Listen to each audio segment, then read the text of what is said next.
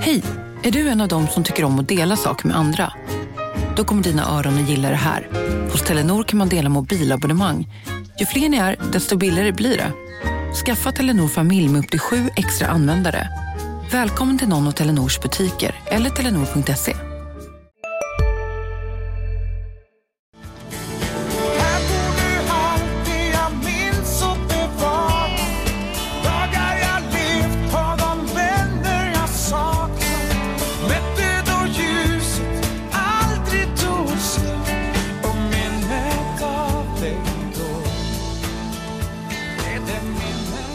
lyssnar på GIF-podden avsnitt 11 med mig Lukas Salin. Och med mig, Oskar Lund. Och nu är vi ju ute i världen igen. Berätta, var är du nu? Ja, nu är jag på resande fot igen. Mm. Eh, har varit och eh, bevakat eh, hockey faktiskt. Mm. Eh, när Rico spelade mot AIK i slutspelserien, förlorade med 4-3. Ja, Eh, det gick ju jag var i sådär. Stockholm. Det gick sådär. Och då, men då tajmade vi in det här med, med resa och det passar ju perfekt att få prata lite fotboll med dig. Det gillar man ju. Ja men precis, jag hoppas att det blir ett bättre telefonavsnitt nu än, eh, än förra gången då vi fick eh, lite ljudkritik. Men jag, jag tror att det är bättre nu, även om man kanske hör att det är en, det är en knastrande lina. Men den är bättre än den spanska knastrande linan i alla fall. Ja, det får vi hoppas. Mm. Ehm, ja, men eh, nu är det på väg hem. Det är tisdag när vi spelar in och... Fan, jag, jag tror vi ska börja lite smått i änden med det senaste i nyhetsläge just nu, att Giffarna har två provspelare i, i laget just nu. Det stämmer. Mm. skrev, skrev den nyheten precis innan avresa mot Stockholm igår eh, måndag. Då. Eh, två intressanta spelare, fostrade Mm. i Manchester United och Espanyol. Mm. Och namnen här då, den som är på plats idag och som faktiskt just nu i talande stund, sedan nio minuter, är vår kollega eh, Robin Östberg på plats på eh, giftträningen GIF-träningen för att kolla på den första av de här som är Navid Nasseri som har eh, förflutit i Manchester Uniteds ungdomsakademi. Ehm, det känns ju spontant spännande men ja, vi vet ju av naturliga skäl inte så himla mycket om honom, hur han ser ut. Men ehm, ja, han har ju varit på provspel i Sverige innan. Precis. Eh, det lilla jag hann läsa på igår innan det blev eh, hockeyfokus på kvällen, det, var- det var ju att, eh, precis som du säger, fostrad i, i Manchester Uniteds akademi. Engelsman men med eh, iranska föräldrar och, och tillhör det iranska U21-landslaget som jag förstår det. Eh, sen har det varit lite andra engelska klubbar där väl Birmingham är senaste klubbadressen eh, där han som eh, Urban Hagblom berättade i alla fall tränar med eh, A-truppen. Nu kom du åt någon U23-laget. knapp, tror jag. Ja, ja. Ja, Lägg av med det. Ja, han var i U23-laget i, i Birmingham. precis. Men, eh, men spelade, eh, tränade med A-laget som jag förstått det då. Men, men spelade med U23-laget eh, enligt Giffarnas sportchef Urban Hagblom. Sen som du säger, han har tränat med AIK. Han har väl även varit aktuell för AFC tror jag. Mm, jag tror det. För framförallt eh, AIK egentligen som ehm, där han också spelade en träningsmatch och, och gjorde det väldigt bra vad jag har läst mig till. Eh, jag tror att det var Fotboll Direkt. Eh, de brukar köra efter matchen en sån här eh, fem snabba frågor och då var det Vem imponerade i AIK idag? Det var mot Dalkurd. Eh, AIK vann med 2-1 och då lyfter man fram honom som planens främste egentligen. Men ehm, som, som du och jag pratat om innan så dök det ju upp några andra namn istället som gick före. Precis, AIK värvade ju Simon Tern och Kristoffer Olsson eh, på mittfältet. Och, eh, men som jag har förstått det så, så var man väldigt intresserad av den här spelaren och eh, ja, ville väl gå vidare. Och sen dök de här namnen upp, om jag inte är helt fel underrättad. Så att, det verkar ju absolut vara en, en spännande spelare. Så det ska bli intressant först att höra vad, vad Robin säger och som får se honom träna idag. Och sen så har jag ambitionen att gå på, på träningar här senare i veckan och, och försöka titta lite närmare på honom. Men eh, det låter som en väldigt intressant spelare. Född 1996 tror jag. Så det är ju en Mm. ung och, och lovande kille. Ja men precis, U21-landslagsman var det va? Iran. U21 va? Iran, ja. Ehm, och och ehm, andra namnet då, David Batanero. Ja, han vet jag egentligen ännu mindre om. Eh, det jag vet är att han är lite äldre. Han är väl eh, fyller 28 i år. Mm. Eh, eller 29 kanske till och med. Eh, och eh, är också en, en central mittfältare. Han är fostrad i Espanyol och det är väl så GIF Sundsvall har, har koll på honom genom Ferran Sibila som själv har varit verksam i den föreningen och, och kommer från det området i Spanien. Mm. Eh, nu spelar han i Segunda. Eh, jag vet att vi hade klubbadressen med där i artikeln. Nu minns jag inte vad klubben hette faktiskt. Men, eh, Nej men gud, Sabadej var det va? Tror Så jag. var det kanske, Eh, ja. Om jag minns rätt. så att, Ja, eh, ja, han vet jag egentligen än, ännu mindre om. Men eh, båda ska ju vara centrala mittfältare. Mm. Eller aktuella för de tre mittfältspositionerna som GIF Sundsvall har i årets spelsystem. Mm. Vad, vad tycker du om det då? Mittfältsförstärkningar? Jag hade svårt Det tycker att jag få är till det med... eh, rimligt. Nej, men alltså, det, det har ju varit snack om att det ska in eventuellt en spelare till i, i laget. Mm. Och då har man sagt att det skulle kunna bli någon, eh, någon wingback. Eller att det skulle kunna bli en central mittfältare. Mm. Och det är väl på det centrala mittfältet som jag tror att de flesta har känt att eh, det kanske finns något hål att fylla. Det är konkurrens där. Det är ju flera spelare som, som slåss om de här positionerna men eh, jag tror att båda de här som man tittar på nu, det är väl sådana som man ser eh, tillför spets. Mm. Jag tror inte att det handlar om att liksom bredda truppen med de här spelarna utan eh, här tror jag att man ser sådana som ska in och verkligen eh, åtminstone konkurrera eh, om en plats i startelvan direkt. Och det blev ju också ännu mer eh, angeläget att ta in en, en mittfältare när, när Erik Granat eh, tyvärr blev eh, långtidsskadad. Mm. Ja, och eh, jag tycker att det är intressant just det där med, med mittfältsplatserna för det har känts på träningsmatcherna nu lite som att Ja men eh, Lars Gerson är ju självskriven Jag får mer och mer känslan av att Smile kommer vara en av eh, de startande mittfältarna eh, utifrån träningsmatcherna han har gjort och sen tror jag, av det verkar ju nu som att Sigurdsson blir forward då känns det ju ändå som att de där, den där sista mittfältsplatsen känns det ju som att det är många som slåss om. Steindorsson är ju också med eh, i den fighten. Du har, eh, ja men du har flera stycken och det är. Mosei är ju spännande, Gal är ju spännande. Det är ju många som skulle kunna vara med där men eh, man vill kanske försäkra sig om känslan att, eh, att du har någon som är helt ordinarie, som du vet att du kan, kan lita på då, från första stund. Det- så att det ja, känns det ju som som en helt säger, ja. naturlig förstärkning om, om det skulle bli så. Ja, det gör det. Och även om jag, precis som du, jag, från början var jag ännu mer inställd på att det, det måste in en till central mittfältare. Men sen Mm. när man väl började spela träningsmatcher så tycker jag att det är många som, som har gjort det bra. Jag menar, Jonathan Morsey är ju superspännande. Eh, Smile tar, tar, fortsätter ta steg. Och Romain Gall har ju faktiskt sett eh, ja, oförskämt intressant ut. Eh, Tommy Naurin hyllade ju honom ordentligt förra veckan. i Ja, det får man säga. Och, och Gall har verkligen visat att han har spetsegenskaper. Eh, Och sen en sån som Steinarsson som jag tycker ser bättre ut i år än förra säsongen. Så det är klart att det kommer bli en riktig batalj där om, om de platserna. Det jag har känt tidigare det är väl lite grann att eh, några av de här spelarna vi nämner nu är ju kanske mer ytterspelare i grunden. Ja, Eh, inte sådär riktigt eh, liksom, ja men bollvinnare eller liksom eh, starka centrala mittfältare. Så. Eh, och där kan väl känna lite grann att om det skulle vara Lars Gerson tillsammans med typ Jonathan Morsey, Kristin Steinarsson, eh, sådär, då, då kommer nog ett... Eh, även om de, de jobbar och sliter också så är det ju liksom inga stora bollvinnare på det sättet och sådär kanske. Att eh, det skulle kunna bli att en sån som Gerson får ta ett väldigt stort mm. ansvar på mitten. Ja. Nu har man ju visserligen tre, en trebackslinje bakom sig, så man, är, Mm. man har ju mer säkrat upp där bakom än vad man gjorde förra säsongen. Men eh, Mm. det, kan, det kan nog krävas att han tar några löpmeter i defensiven i så fall. Så att det blir spännande att se de här två killarna som kommer nu, om det är mer tydliga centrala spelare i grunden sådär, Mm. än, vad, än vad kanske övriga mittfältspelare i Sundsvalls trupp är. Det är väl Smile Suljevic och Gerson som är sådär eh, riktigt centrala i, i grunden kan jag tycka. Nu när Erik Granat också är borta. Eh, Sådana som Morsey, Steindorsson, Gäll, det är väl eh, spelare som kan spela på, på flera positioner. Liksom en anfallare, yttrar, släpande forwards, lite sådär. Mm.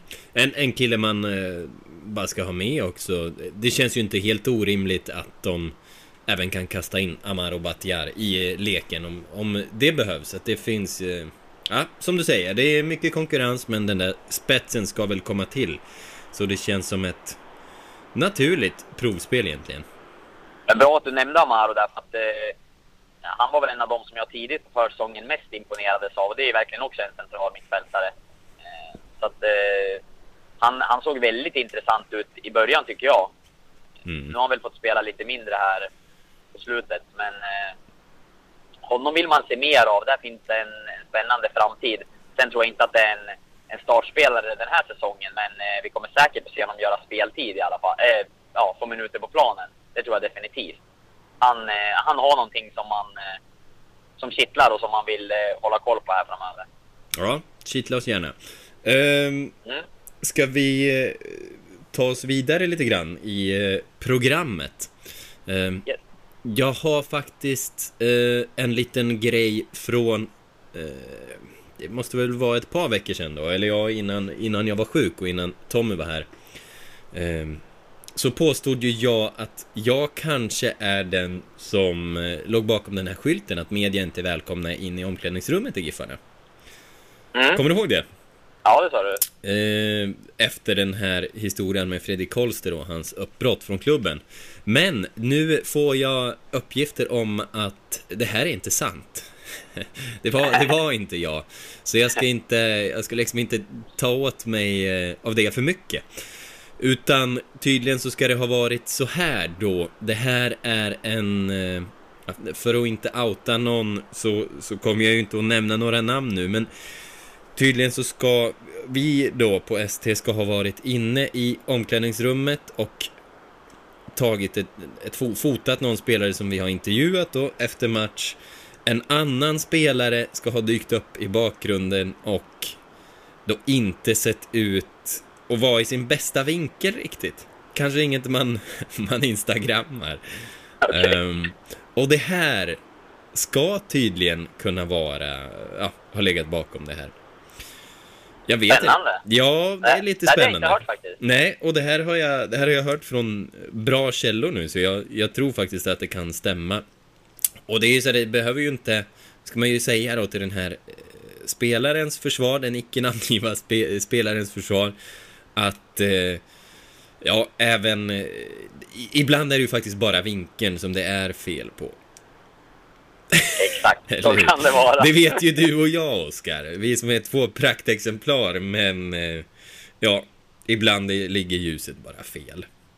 Så är det. Men Mm. eh, nu är det väl inte speciellt stängt det där omklädningsrummet längre?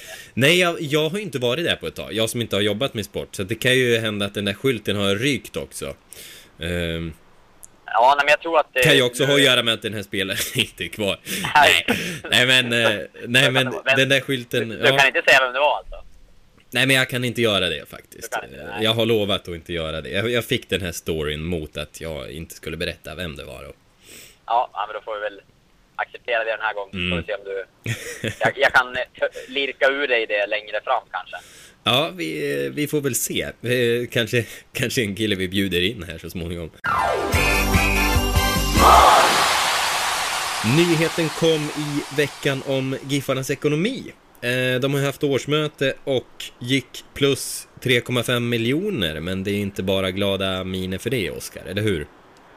Nej, precis. För det där plusresultatet, det grundar sig ju i eh, spelarförsäljningar under förra säsongen som eh, såklart var imponerande och viktiga och något som GIF Sundsvall måste fortsätta med. Fortsätta Mm. exportera spelare till, till större klubbar och göra ekonomi i det. Men eh, det visar ju också att utan de där spelarförsäljningarna då hade det inte blivit ett bra ekonomiskt resultat. Eh, driften är dyr. Precis, för det är så att eh, på det här årsmötet kom det fram då att eh, nyförvärvens, eller försäljningarnas värde uppsteg till 8,2 miljoner in då. Så egentligen, hade inte Giffarna sålt en spelare, hade de på drift gått minus 5 miljoner kronor. Ja, det är ju, det är ju en hel del. Eh, så att... Eh, nej, det där är ju någonting som man helt enkelt måste förbättra. Eh, om det handlar främst om mer pengar in i form av att man hittar ja, men andra intäkter intäktskällor eh, eller att man måste slimma till organisationen ännu mer.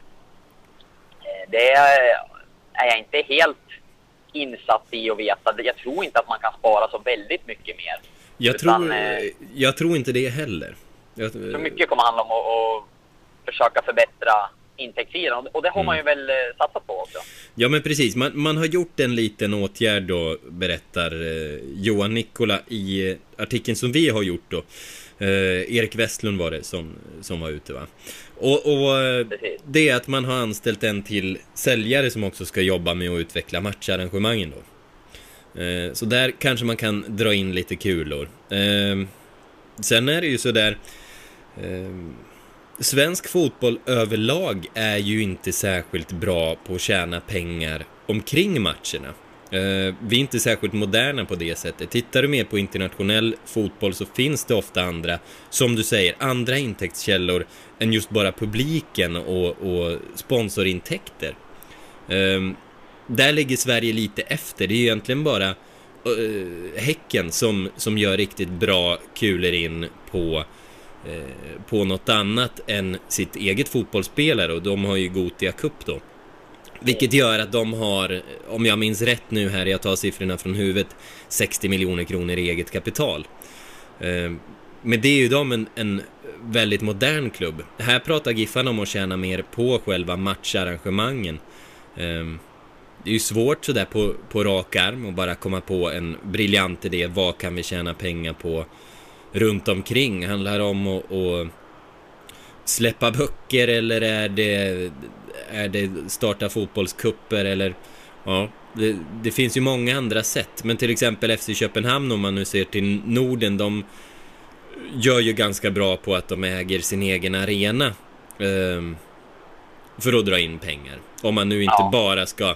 eh, De använder ju den till, till mycket evenemang och sådär, parken. Ehm, Det är ju ett sätt att, att få in pengar för att inte bara förlita sig på eh, resultaten på planen egentligen.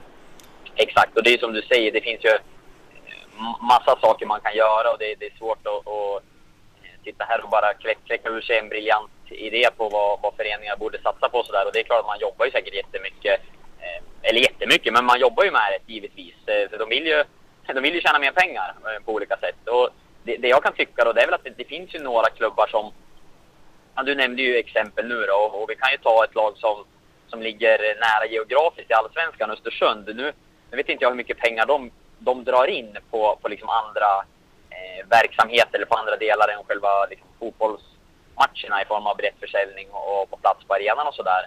Eh, och rena sponsorpengar. Men de, jag tycker att de har varit duktiga på att eh, på att liksom skapa ett intresse kring sin förening och att de, de jobbar med andra, andra frågor än fotboll. Eh, Du nämnde ju BOK till exempel. Eh, Och de, har- de har ju uppträtt eh, på scen med... Eh, Ja, det har väl varit både sång och dans och eh, teater va? Mm.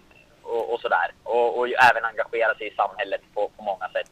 Eh, det, det gör väl GIF Sundsvall också, man har ju Back to Basics och, och, och sån verksamhet. Men eh, känslan är ju att, eh, att Östersund har, har fått ett, ett annat genomslag på, på det de gör.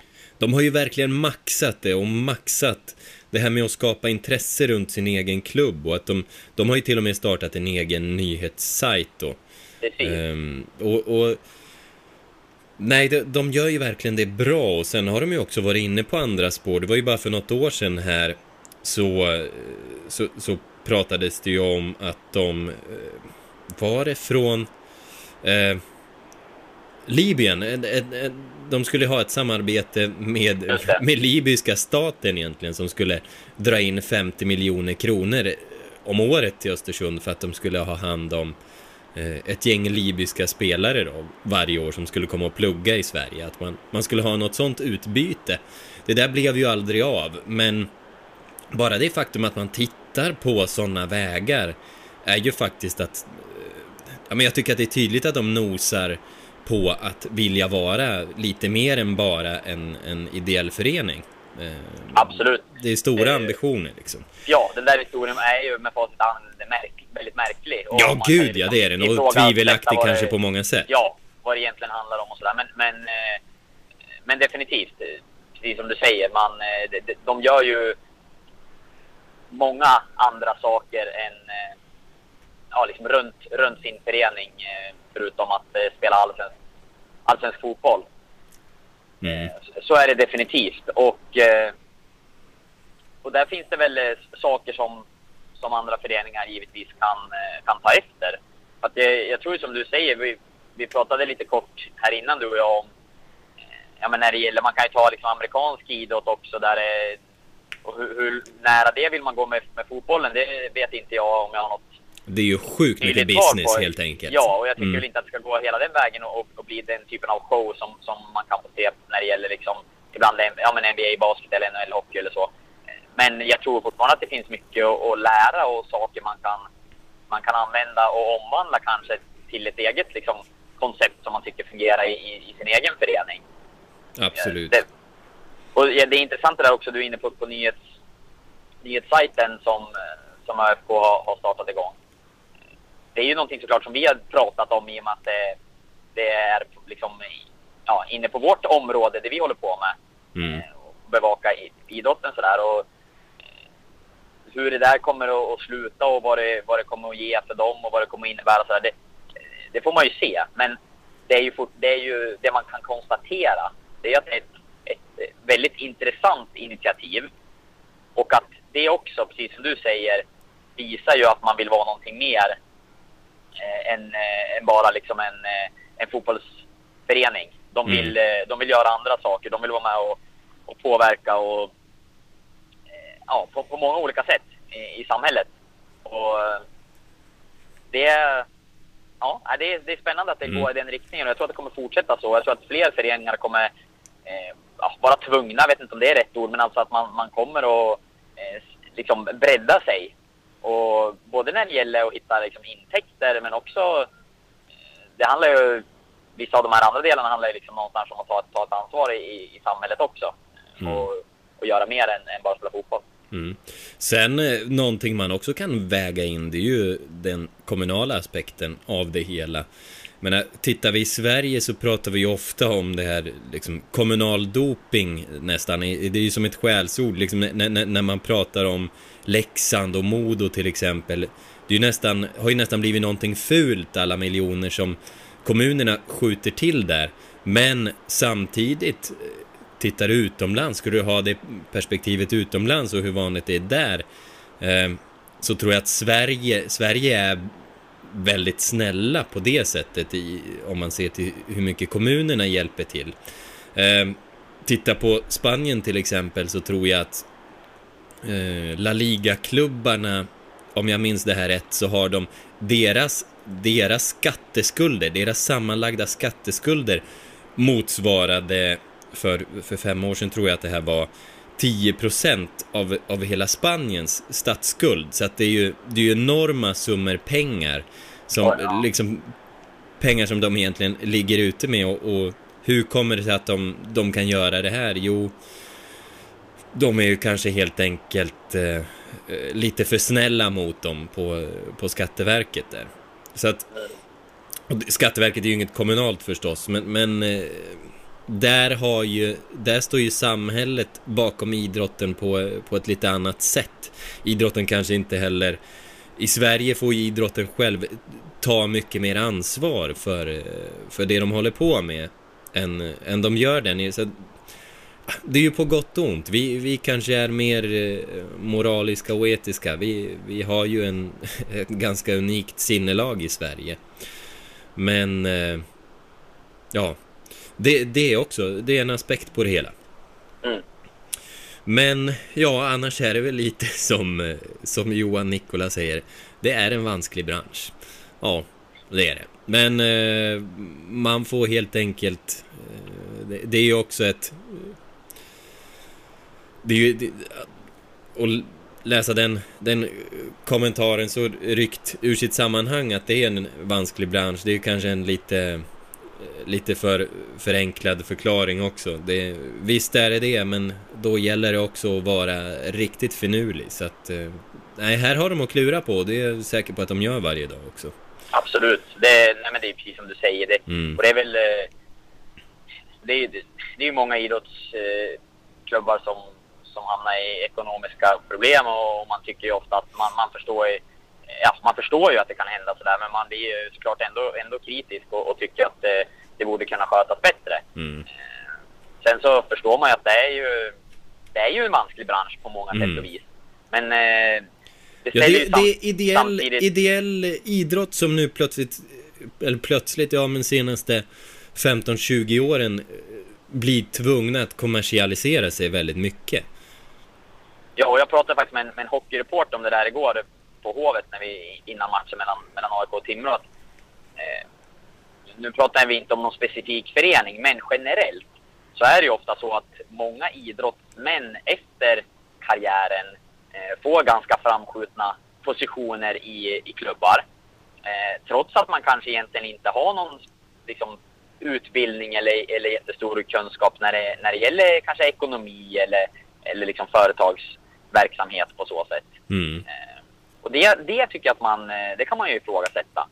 absolut. När, när, när föreningarna drivs på ett sätt som, som är liksom eh, ja, men väldigt kommersialiserat och, och, och, man fungerar som ett, som ett företag och om man ska sköta sin ekonomi och sådär, då, då gäller det ju verkligen att ha eh, rätt personer på rätt plats.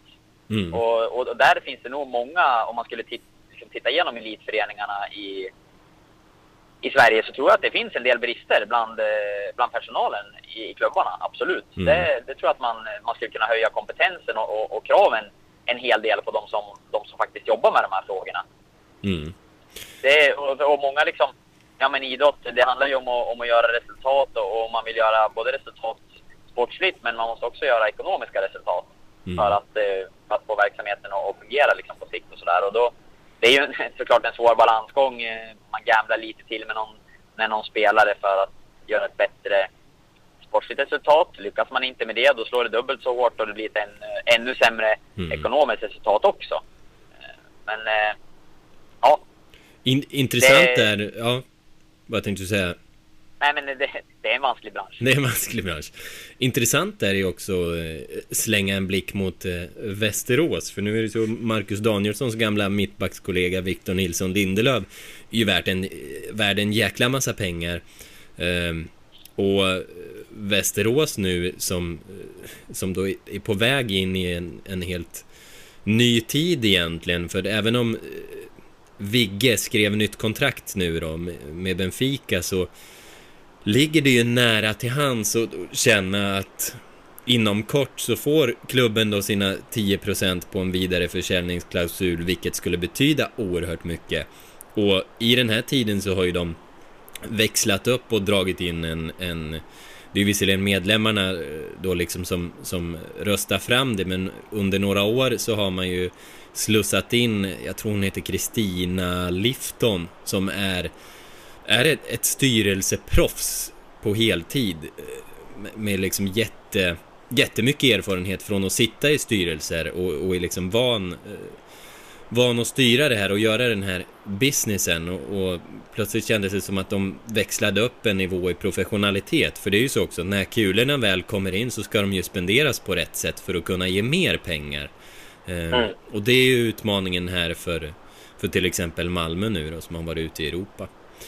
Eh, Och det här är ju viktigt att, påpeka kanske framförallt i och med att Allsvenskan är på väg mot ett nytt TV-avtal som är värt dubbelt så mycket pengar. Eh, vad kommer klubbarna att göra när det kommer in mer pengar? Mm. Det blir väldigt intressant att se. Mm. De som lyckas förvalta eh, den där pengapåsen på, på ett bra sätt kommer kunna skaffa sig en, en väldigt bra position inom svensk fotboll. Mm. Så att det, det kommer ju det kommer vara viktiga, väldigt viktiga beslut som ska, ska tas där. Precis, och det, det gör ju att det känns ännu viktigare sportsligt för Giffarna att hänga kvar nu eh, i och med den ekonomin. Att man, så man får ta del av den här pengapåsen. För det, det kommer vara några miljoner extra och det kanske är de miljonerna som gör skillnaden. Det, det är kanske det som får maskineriet att, att snurra runt. Även om de, här, de här pengarna eh, kommer ju väl tillfalla eh, svensk elitfotboll egentligen så att det kommer ju gå till superettan också. Men det, det handlar ändå om, det handlar ju om den dubbla summan i, tv-intäkter. Eh, 500 miljoner tror jag det är som ska fördelas på, på Ja, klubbarna. får så väl- det är ju jättemycket pengar. Ja, vi får gissa att det är en väsentlig skillnad också, eller att det kommer att vara mellan eh, bidraget man får i Superettan och det man får eh, på allsvensk nivå. Mm. Men där har vi ju sett, vi har ju sett det till exempel på eh, i SHL, när de har fått bättre eh, TV-avtal, då har ju ofta pengarna gått bara eh, till att höja lönerna på spelarna. Eh, för att kunna vara konkurrenskraftigare och egentligen mot eh, KHL och NHL och sådär. Så det, det är ett spel som hela tiden eh, trissas upp. Eh, Så frågan, frågan är ju vad som kommer vad man kommer göra med de här nya pengarna. Giffarna skulle ju behöva hålla samma kostym för att kunna gå plus med de här nya miljonerna. Ja, Eh, men det är ju helt klart viktiga pengar. Det ska bli intressant att se också här, det- som vi nämnde inledningsvis med att man satsar på att anställa ytterligare kring eh, ja, men arrangemang och marknadssidan. Om, om det ger resultat, Mm. eh, som du var inne på, så tror vi väl att det främst det handlar främst om att dra in mer pengar än, Mm. att, eh, än att kapa mer. Ja, det ser ut. Så det får vi, väl, vi får väl återkomma till det när man Mm. kan göra någon sorts, eh, få tag i några siffror som eh, pekar åt något håll lite längre fram under säsongen. Jo, eh, det nämnde jag inte här i början heller. Eh, Tommy som gästade vår podd, dagen därpå blev han sjuk. Oskar, det vet ju du mer om. Ja, det var ju lite... Nu skrattar man ju, det känns lite taskigt. Men, men eh, det var ju faktiskt lite ironiskt det där. För att vi, vi pratade ju en hel del om hans eh, spritvanor under förra veckans podd. Och då var det ju... Det var inte sprit i den bemärkelsen som ni, de allra flesta tänkte nu när jag sa det. Utan det handlade ju om handsprit. Eh, Och hur noggrann han hade varit när han hade sjuka familjemedlemmar. eh, För att eh, hålla sig frisk. Och han lyckades hålla sig frisk och stoltserade en hel del med det under podden. Men dagen därpå, då fick han lämna träningen sjuk. Ja, Och därför spelade han ju inte heller träningsmatchen här den gångna helgen. nej. Krya på dig Tommy! Handsprit hjälper inte mot allt. Nej. Nej. Ehm, ja, jag hoppas att jag inte är den skyldiga jag då som varit sjuk i, ja, som jag sa, 100 veckor av 100. Um, ja, ja. Jag låter bra nu i alla fall. Om, om tre veckor gör väl förhoppningsvis han det också. Ja, jag tror faktiskt inte det var förkylning heller. Jag tror det var mer, mer åt eh, om det var liksom magsjuk eller illamående i alla fall. Så att, eh, jag tror att du kan... Du har ryggen Ja. fri. Ja, vad bra. Ehm, ja, men träningsmatchen här mot Umeå. Ehm, jag såg den på... eh, jag såg reprisen på vår sajt här eh, i förrgår. Ehm, gjorde jag och första halvlek väldigt eh, tydlig och klar dominans. Där hade Giffarna kunnat göra ett par mål till men fick nöja sig med någon slags volleychip av Erik Larsson till 1-0. Mm. Eh, det var väl ett hyggligt... Nej, Det var ju inte ett helt ordinarie lag riktigt. Eh, Larsson och Rajalaxo känns ju nu som att det kommer vara ytterbackarna. William Eskelinen stod i mål, blev inte så hårt prövad. Tittar vi på backlinjen, Pirtioki fick ju... Eh, han, han var ju inte med. Eller han... Nu fick jag hjärnsläpp här. Var det den matchen han klev av skadad nu? Eller Så var det matchen... Ja, så var det. Myrestam Och spelade ju inte. min namne Salin fick ju vara med. Eh, precis, Myrestam spelade inte, så det var väl inte riktigt ordinarie backlinjen. Däremot, eh, Smile spelade ju, Gal spelade. Ja, men hur som helst, det, det var väl... Det var bra. En halvtimme, det är ju så Joel Cedergren summerade också. Det var bra en halvtimme och sen så kändes det som att eh, det hände inte så himla mycket mer.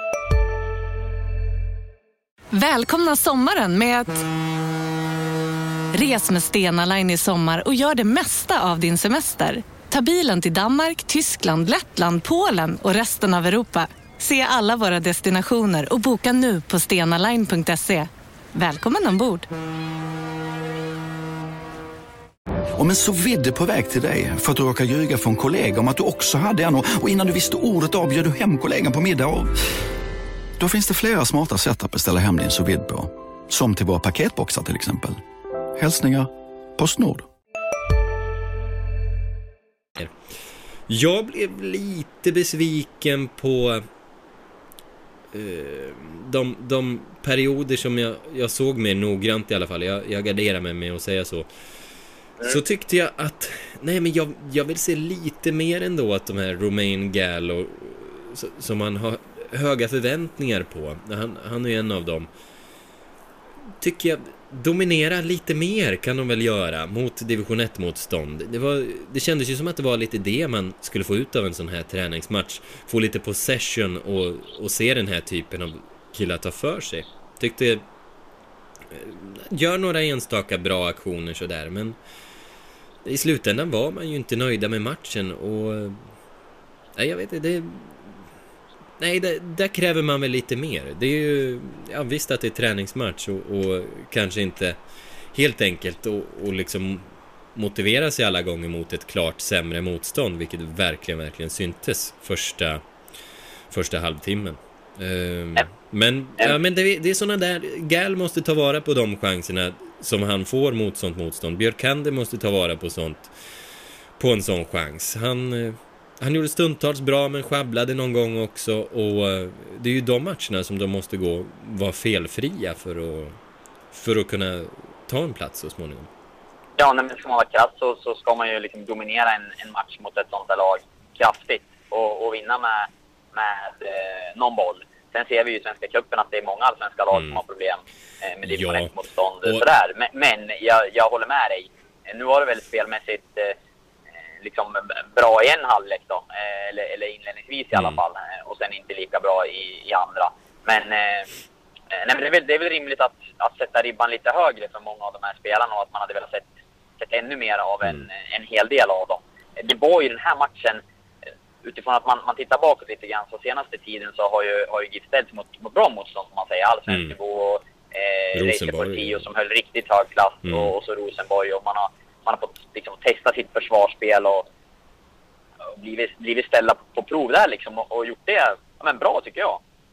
Eh, och sen var det här en match då man verkligen skulle kunna få eh, smyga igång eh, anfallsspelet på riktigt mot ett, mot ett liksom på pappret klart sämre motstånd. Mm. Och sen växla upp det nu då när det kommer lite tuffare lag eh, de kommande veckorna innan, innan serien drar igång. Vad är det? Jönköping, Jön- AIK, BP va? Ja, precis. som återstår.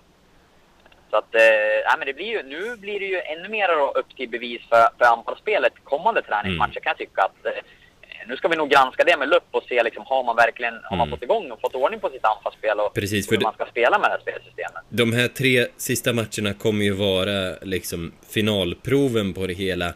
För det Exakt. ska man ju också lägga till veckorna som, som har varit nu. Man, man kommer från en ganska tung vinterträning. Eh, Jag tänker mig att det är en skillnad där. Om du jämför allsvenska lagen mot division 1-lagen. Allsvenska lagen tränar på heltid. De, de har möjlighet att träna ner sig för att kunna vara bra senare. Medan division 1-lagen kanske mer måste hålla en, en jämn nivå över hela året. De, de har inte möjligheten att, att träna ner sig kanske på samma sätt. Nej, det är Eh, möjligt att- Så jag tror att det jämnar ut nivåerna lite. Och oavsett om, om division 1-lagen går och är nedtränade så eh, bå, båda sänker sina nivåer lite grann. Det är ju långt ifrån deras max. Så att, ja, det är en vansklig bransch.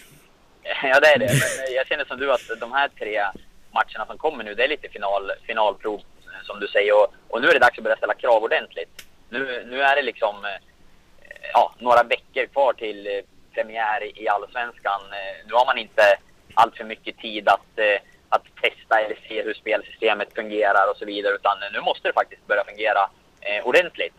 Eh, nu menar inte jag att det har sett, eh, sett dåligt ut.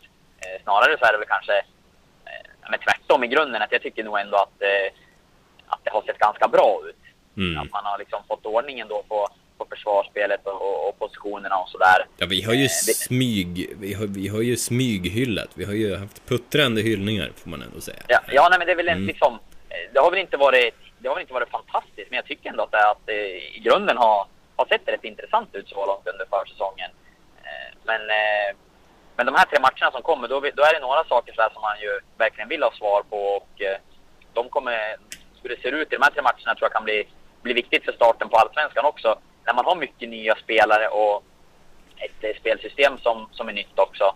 Att få det att stämma mot bra motstånd och, och känna att, att GIF Sundsvall får känna att man kom in i Allsvenskan med en, med en bra eh, känsla. Mm. Ehm, jag tänkte på också eh, de här sista matcherna, kanske man vill eh, få in Linus Hallenius också som, som vi ju egentligen och förmodligen är värvad som att vara en startspelare. Vad, hur är läget med honom, Oskar? Ja, jag stämde av med honom här i slutet av, av förra veckan. Han har ju dragits med någon känning i, i magen, magmuskel. Eh, och eh, vilade. Eh, var väl ungefär... Ja, han klev ju av där i Spanien och vilade sen veckan när man kom hem också. Han var till Halmstad och träffade sjukgymnasten Simon... Ja, hur säger man nu? Är det ba ba tror jag att det Bakioi, ja.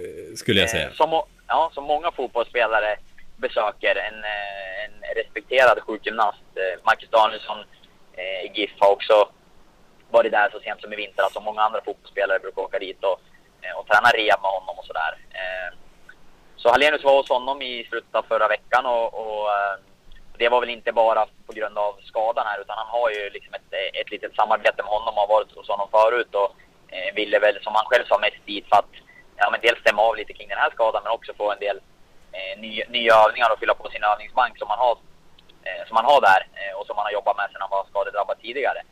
Eh, Men det besked han gav då var att han skulle kunna träna för fullt från och med igår. Eh, Mm. Nu vet inte jag om han tränade igår, eh, var ju i, i Stockholm, men han sa själv att nu, nu är det bara att tuta och köra från och med nästa vecka. Mm. Så att, det räknar jag med att han har gjort. Och det, då är det ju precis som du säger att nu behöver han komma in i matchning på, på allvar. Han har ju spelat lite grann men, men för lite. Mm. Ja, eh, det återstår att se hur det blir.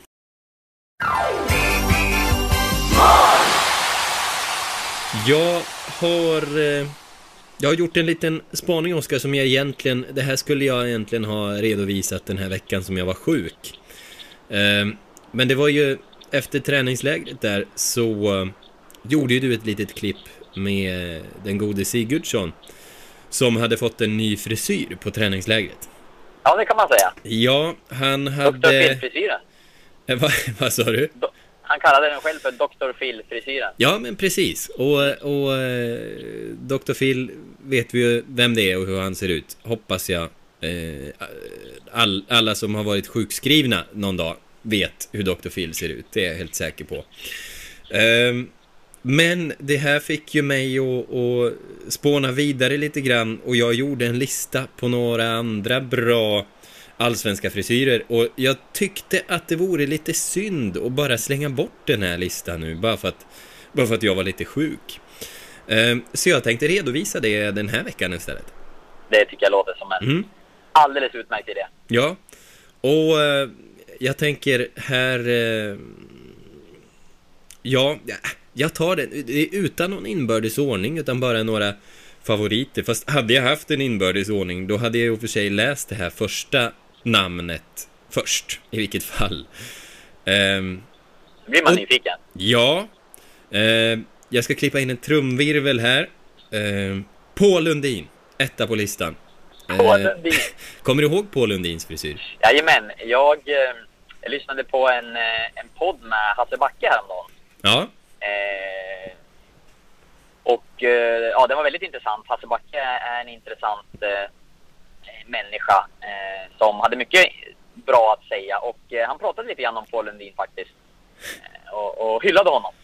det är ju en, det är ju en superprofil som, som har varit upphov till många bra stories och han var ju väldigt karaktäristisk med, med sin eh, med sin hästsvans som han hade. Sitt långa hår och sin hästsvans. Och Paul Lundin eh, jag läste någon intervju med honom nyligen. Det var eh, det, det föll i glömska att jag skulle, jag skulle plocka upp den inför det här igen. Men han eh, han var, minns jag, nyligen i, i ett reportage i Sportbladet där han berättade bland annat då om storyn om hästsvansen som han nu har klippt av också.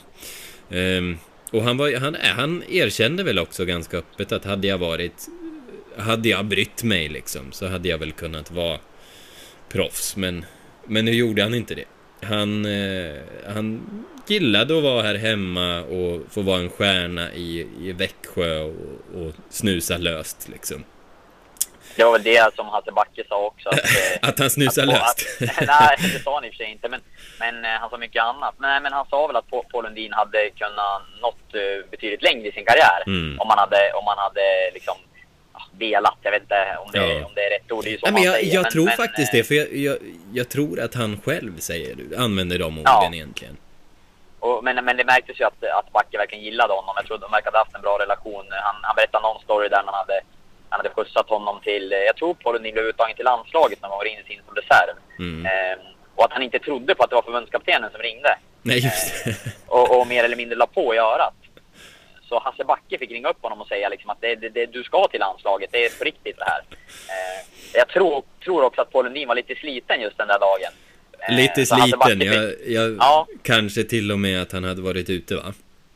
Ja, precis. Jag tror Mm. att, han, eh, att han hade varit ute och slira dagen innan. Och att, Ja, eh, det var inte bihåleinflammation. Nej, jag tror inte det. Eh, och Backe fick skjutsa honom till flyget. Eh, den, inför, det där, inför den landslagssamlingen då. Eh, ja, det är så jag, jag minns podden i alla fall. Ja. tips förresten, lyssna på den. Det var, det var bra. Mm. Vad heter den nu då? Vilken podd? Ja, heter den Tutto, Toto Balutto? Tutto Balutto? Mm. Precis. Det var ett bra avsnitt med, med Hasse Backe. Han pra- det kan jag nämna faktiskt. Han pratade också om John Wall. Eh, som Mm. är tränare i Nyköping. Mm. Eh, och därmed hade Romain Gall förra året. Ah, okej. Eh, Jag, pr- jag pratade med John Wall faktiskt i, när Gall blev klar och, och gjorde en liten läsning där som jag tror vi har snackat om i podden tidigare.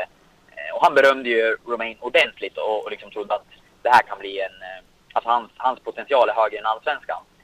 Och Wall har även jobbat då tillsammans med Backe som jag förstod det i, i finska landslaget tror jag. Mm. Som, eh, om han hade varit videoanalytiker kanske. Han hade haft Mm. någon roll där i alla fall och fick beröm.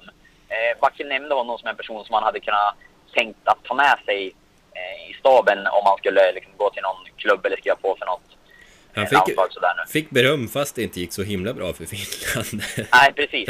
Backe hade ju några, han hade ju några ursäkter där till, till misslyckandet med Finland också, så ni kan ju få, Ja. ni får väl helt enkelt gå in och Ja. lyssna på det. Jag ska inte sno lyssnare från Toto Balotto, för jag tycker de är värd några fler. De, de gör det bra. Ja, eh, precis. Mer nyans får ni i Toto Balotto. Men eh, sen har jag också Alexander Östlund med på, på listan. Han kallades ju faktiskt för Jesus när han var i Southampton. Eh, Alexander Östlund hade ju helt enkelt en lång frisyr. Eh, och det har han egentligen alltid haft. Eh, då vill jag också bara dra ett snabbt svep över hans karriär. Många känner ju säkert till honom då. Men ja, han är ju en gammal landslagsback för Sverige helt enkelt. Men 98 så sköt ju han SM-guldet till AIK. Då var ju han anfallare. Startade, jag tror att han startade 25 matcher, men gjorde inte mål förrän i sista matchen. Eh, AIK gjorde bara 26 mål den säsongen. Eh, och det är lite intressant, för då, då var han en liten ettrig tekniker nästan, men det är ju absolut inte som man minns honom. Sen eh, kom ju han iväg utomlands, eh, kom tillbaka till Sverige, till Norrköping och blev ju, och senare Hammarby och blev ju högerback och, och mer känd som en bitig brunkare och, och Jesus då. Eh, Mm. Men eh, Ja, det var Alexander Östlund. Han, hans frisyr kommer man verkligen ihåg. Eh, Ja, definitivt. Sen, eh, hela hans eh, hela hans stil, aura, ja, stil. minns man ju också. Ja, Idag kör han ju mycket på, jag följer honom på Instagram, han kör ju en del flätor och sådär. Han, eh, Ja. Han en del är tatueringar va? en hel del tatueringar. Han, eh, han ser hård ut, skulle kunna komma från vilken. MC-klubb som helst. Ehm, sen har Bra vi också... med också. Ja, så är det. Så är det. Han eh, skrev något stort hyllningsinlägg till Zlatan häromdagen. Mm. kan man ju göra. Jag har inte planerat att göra något sånt om dig, men du ska veta att jag uppskattar dig ändå, Oskar. Tack detsamma. Mm. Sen har vi eh, pannbandsligan, förstås. Kommer du ihåg vilka pannbandsligan bestod av? Ja, men det måste väl vara Fredrik Berglund, Anders Svensson och Tobias Linderoth i Elfsborg va? Ja, snyggt! Det minns man, som Ja. om det vore igår. du satte alla tre. Eh, men eh, när jag googlade lite och läste lite om pannbandsligan så eh, fanns det faktiskt bud på att den skulle ha bestått av en senare generation då med Lasse Nilsson, Fredrik Stenman och Andreas Drugge. Jaha, Men... de fick eh, över manteln. Ja, men, men den känns ju, det känns ju fake. Ja, det var ju- direkt när du sa det nu så var det ju den där trion jag nämnde som dök upp i, Ja, ja. i, i mitt minne i alla fall. Som, Jo, den de här, som det finns ju en berömd bild på dem också. Alla har sitt smala, liksom Älvsborgs... Det var ju egentligen skosnören började de med, läste jag.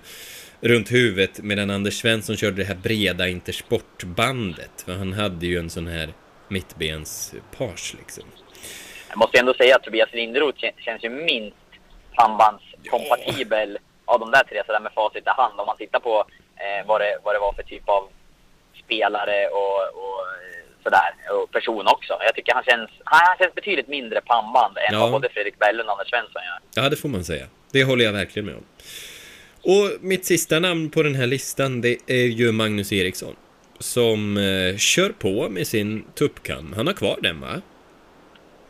Ja, eh, det, det hade, jag såg han ju bara häromdagen i match. Men visst hade han väl tuppkammen kvar. Han Ja. har ju haft lite olika frisyr. Han körde ju helt eh, snaggat ett tag också va? Magnus Gjorde Eriksson. han det?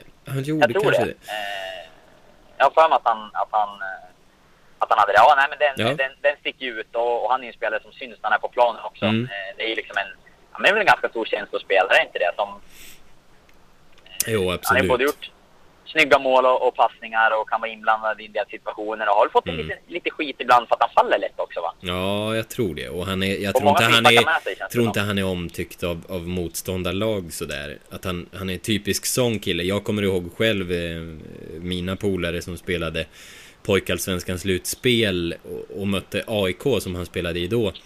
De, eh, de mindes ju en jäkligt sur och, och, och grinig Magnus Eriksson som bara gick runt och, och, och puttrade liksom. Mm. Eh, Men en, en himla hygglig fotbollsspelare som förmodligen har Absolut. många miljoner efter sina år i Kina.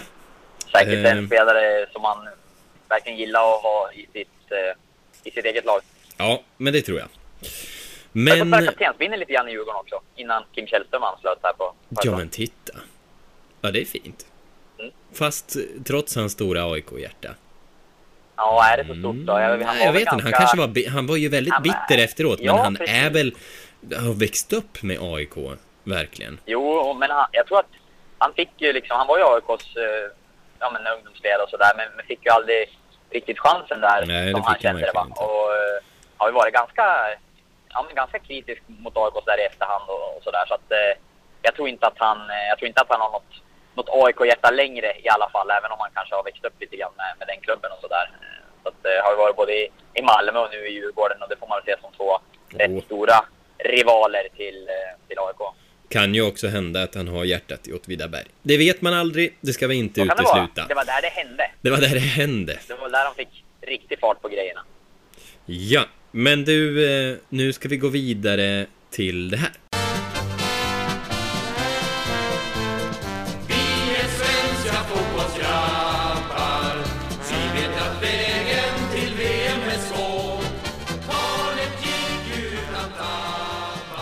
Vår gamla hatt ska vändas upp och ner. Vi kör en ny distanshatt.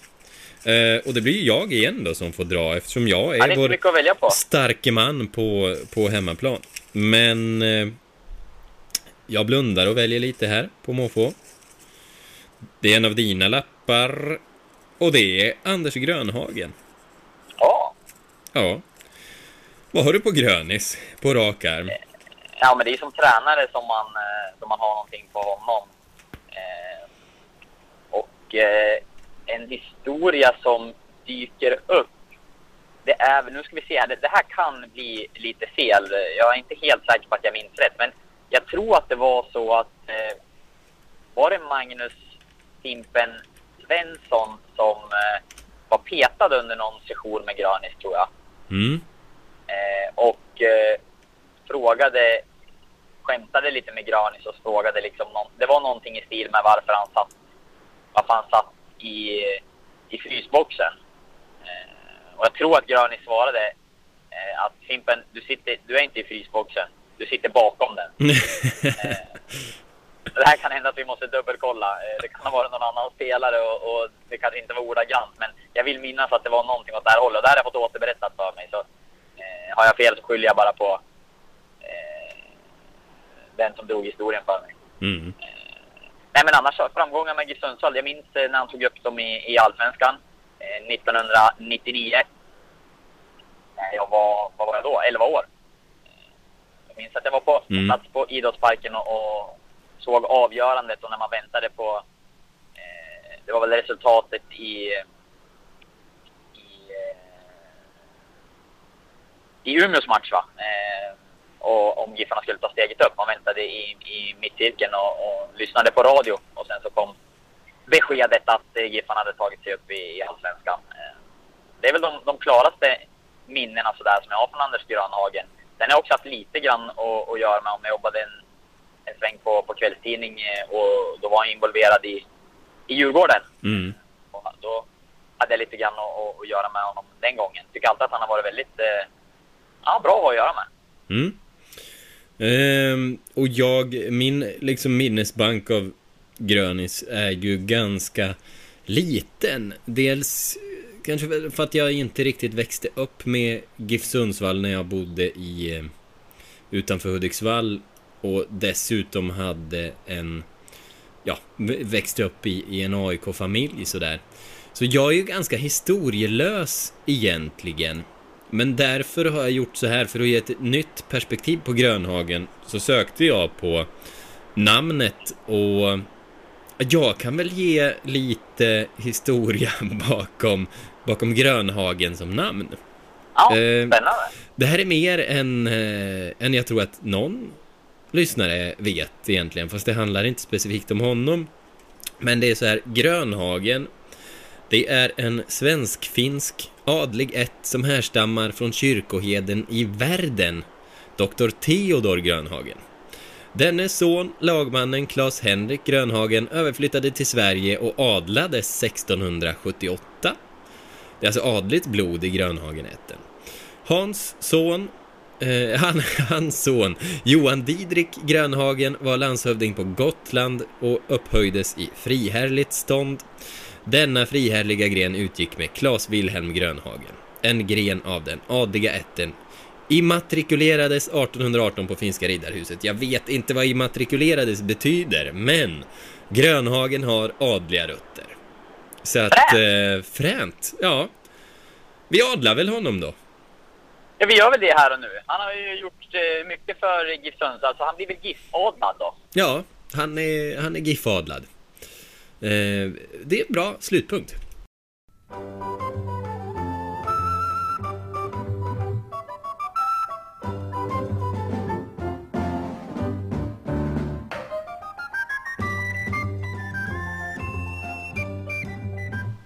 Sen ska vi ju riva av en liten läxa. Vi fick ju läxan av eh, en lyssnare förra gången, William Kilberg. Trogen lyssnare, en av våra först, första lyssnare, guldmedlem i eh, GIF-podden-klubben. Eh, det får ni gärna fortsätta komma in med, för det händer att det är veckor då vi har eh, sämre fantasi. Eh, så så det, här, det är ju ett välkommet inslag. Jag ville säga välkommet tillslag. Jag gillar Ja, kom gärna med tillslag. Men hans fråga var ju egentligen vad som hände med Michel Pires som var här och provspelade. Ehm, och det här har jag eh, googlat mig till lite grann. För Spännande. efter att han eh, efter att han lämnade Giffarna så provspelade ju han också för Gais och Oddevold innan han stack från Sverige. Ehm, nu spelar han i Portuguesa från Sao Paulo som är den femte klubben i Sao Paulo bakom Corinthians, Palmeiras, eh, Sao Paulo och Santos. Ehm, spelar på en hygglig arena, 20 000 personer tar den in. Men är ju en klubb i, eh, jag ska inte säga fritt förfall, jo, jag säger det nu. Jag slår fast det nu och jag tror inte att någon, någon, eh, någon brasiliansk lyssnare kommer höra av sig och, och stämma oss riktigt. Men de spelar nu i Serie D i Brasilien efter att ha rasat igenom serierna sedan 2012. Eh, och den säsongen hade de Nelson Dida i mål, måste man nämna som notis. Den gamla Milan-målvakten som, som ju har vunnit Champions League två gånger. Eh, jag har ju jättesvårt att förstå det brasilianska ligasystemet, men de gick alltså upp i Campeonato Paulista Serie A1 2013. Jag tror att det är den lokala ligan, eh, Paulista. Eh, men åkte ur då till Serie B samma år. Ja, eh, ja i, undrar om det var i det nationella då. Men sen åkte de ur också Serie B efter att ha fått avdrag, för de hade spelat med en avstängd spelare, fick de poängavdrag och åkte ur. Och säsongen därpå åkte de också ner till Serie C och sen då ur igen till Serie D inför i år. Så det är ett riktigt Gais-förfall. De bara trillar ihop. Och han är då utlånad dit från Gama som eh, verkar då vara en mer lokal klubb. Det här, jag får ändå känslan av att Portuguesa har, eh, har mer, mer liksom en storklubbstatus i Brasilien. In, inte en av de största. Men det är ju verkligen en eh, dalande storklubb. Men sen vad som hände med Pires tröja tror jag är viktigt att nämna. För jag vill minnas att när Granat gjorde sina första inhopp och, och stunder i Giffarna så spelade ju han med 26an på ryggen som hade tillhört Pires. Och innan han fick en egen tröja vill jag minnas att det stod Pires på Granats rygg. Ja, det kanske var så. Mm. Jag tror Jag att det är så. nu när du säger så tycker jag att det, Mm. att det dyker Jag har in, inget så här tydligt minne, men, men eh, det känns som att du har rätt. Mm. Eh, och jag kan inte svära på om klubben han spelar i nu är en proffsklubb riktigt. Men eh, han har varit ute en vända i bland annat Mexiko. Han, han hoppar hit och dit mellan brasilianska klubbar på ungefär den här Serie C, Serie D-nivån. Eh, det finns YouTube highlights ute på nätet, framförallt från hans tider i Mexiko. Men de här är, är enormt långa, det är sådana här scouting-videos, så de är så här 20 minuter långa. Eh, och är lite dryga att titta på, för det är inte bara jätte... Det är inte så att det är 20 minuter med Michel Pires mål, utan det är även eh, liksom bara vanliga bollbehandlingar och sådär. Så det är inte så himla spännande att se på. Men han finns där ute. Han finns Kul. online. Han, han finns kvar. Jag ska Ehm, youtube honom när jag kommer hem i alla fall. Gör det. Om du har 20 minuter över så kolla lite på Pires. Men eh, det var min, det var min läxa för den här veckan. Ja, bra jobbat måste jag säga. Det var, det var väldigt utförligt och, och eh, jag hade läst på om klubben också. Och, eh, Men jag tyckte den var lite i- intressant. Ja, det märktes.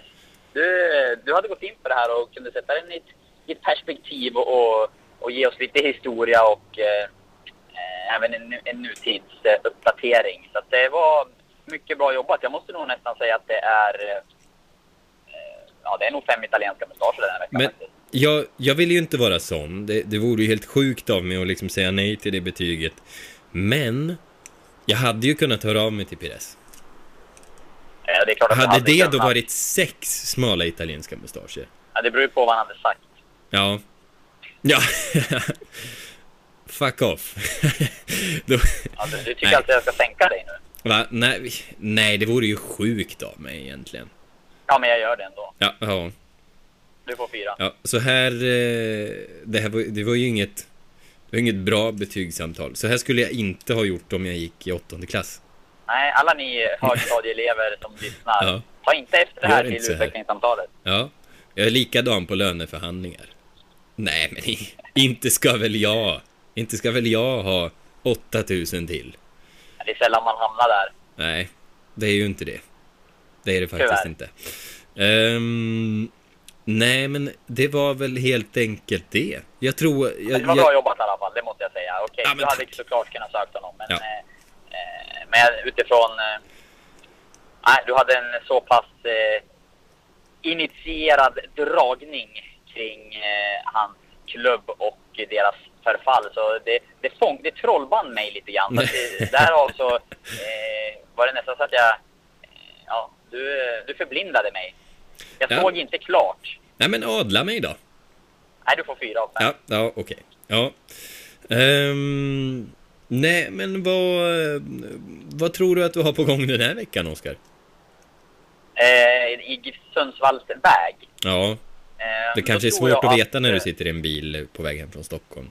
Nej, men jag tror att eh, det jag har på gång är väl... Eh, jag ska besöka någon av, någon av träningarna för att se de här två ja, provspelarna eller besökarna som är på plats i alla fall Mm. och, och försöka ge någon sorts, någon något sorts utlåtande av dem. Eh, definitivt. Och sen så blir det väl fortsatt nyhets, nyhetsbevakning i, i vanlig ordning. Och Mm. eh, någon sorts läsning ska väl kunna skaka fram. Vi har ju den här, eh, det har vi pratat om lite grann, att vi ska, det kommer komma lite läsning med tidigare GIF-spelare, sådana som har varit här. Den har vi verkligen gjort reklam för nu. Ja, vi har ju gjort det och nu börjar det bli dags att kanske släppa någon av dem här Ja. snart, nu när serien börjar närma sig. Vi får se om det, blir, om det blir den här veckan eller om det kanske blir nästa som det kommer Ja. någon. Det är snack inne med, med ett par och det ska väl in ytterligare några. Eh, och tanken är väl att hela, hela redaktionen, sportredaktionen ska, ska hjälpas åt och, och ringa runt till, till ett gäng gamla, gamla Mm. giffare. Så Mm. får vi se. Men det, det ska komma snart i alla fall, så håll utkik. Ja, se väl om någon ringer upp Michel Pires. Ja, precis. Mm. Då får man fem italienska mustascher av mig. Ja, det får man eh, definitivt. Då... Eh, ja, då adlas man i GIF-podden. På finska riddarhuset. Ja, precis som Anders Grönhagen. Men... Eh, ska vi säga så helt enkelt? Då börjar jag runda av här. Vi får väl göra det. Ja, jag har inget mer vettigt med. att säga. Tack eh, för allt. Eh, det var en fin stund den här veckan också. Fortsätt lyssna. Vi hörs nästa vecka. Förhoppningsvis med en riktigt bra färsk gäst. Det ska jag också försöka styra upp under resten av veckan. Eh, ja, Det bra. blir mitt uppdrag. Eh, ja, just det! Oskar! Jag höll på att glömma det. Du ska få en ny läxa. Jag tänkte på Giffarnas provspelare här. Du kommer Ja. ju att förmodligen att komma med redogörelsen i artikelform i veckan. Men jag tänkte, om det skiter sig med de här eh, och vi, vi låtsas här att Giffarna får någon miljon att jobba med. Eh, då skulle jag vilja att du kollar på några andra ungdomsproffs. Båda de här har ju fina ungdomsproffsmeriter från både Espanyol och United. Så skulle jag vilja att du kollar på um, några svenska ungdomsproffs som kanske kan bli nästa hemvändare, som kanske kan bli nästa Kristoffer Olsson. Men... Eh, men, men, men. Frågan är då, ska du dra dem till Giffarna eller... Jo, men vi säger... Äh, dra fram tre spännande ungdomsproffs som du... Som kanske kan komma hem till Allsvenskan snart. Ja. Tror du att du kan göra det? Absolut. Mm. Eh, bra. Det kan bli svårt. Det kan bli lätt. Vi får se. Men vi eh, rundar av med de orden. Det gör vi. Tack för idag. Hej då! Hej.